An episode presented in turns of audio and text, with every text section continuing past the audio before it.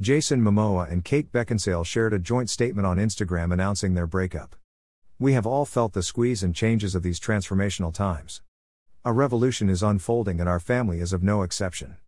Feeling and growing from the seismic shifts occurring. The duo tied the knot in 2017. They added that they were parting ways in marriage, and wanted to share this personal development as they went about our lives, we may do so with dignity and honesty. Jason Momoa's chivalrous ways have caused him to be the center of dating rumors. During a conversation with Extra, Jason refuted rumors of a possible romance between himself and Kate Beckinsale after they were seen getting cozy together at an Oscars 2022 afterparty on March 27.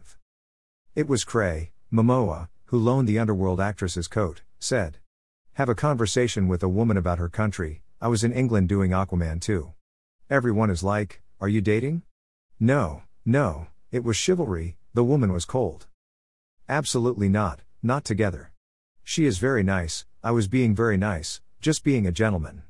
Now, I am not giving my coat to anyone.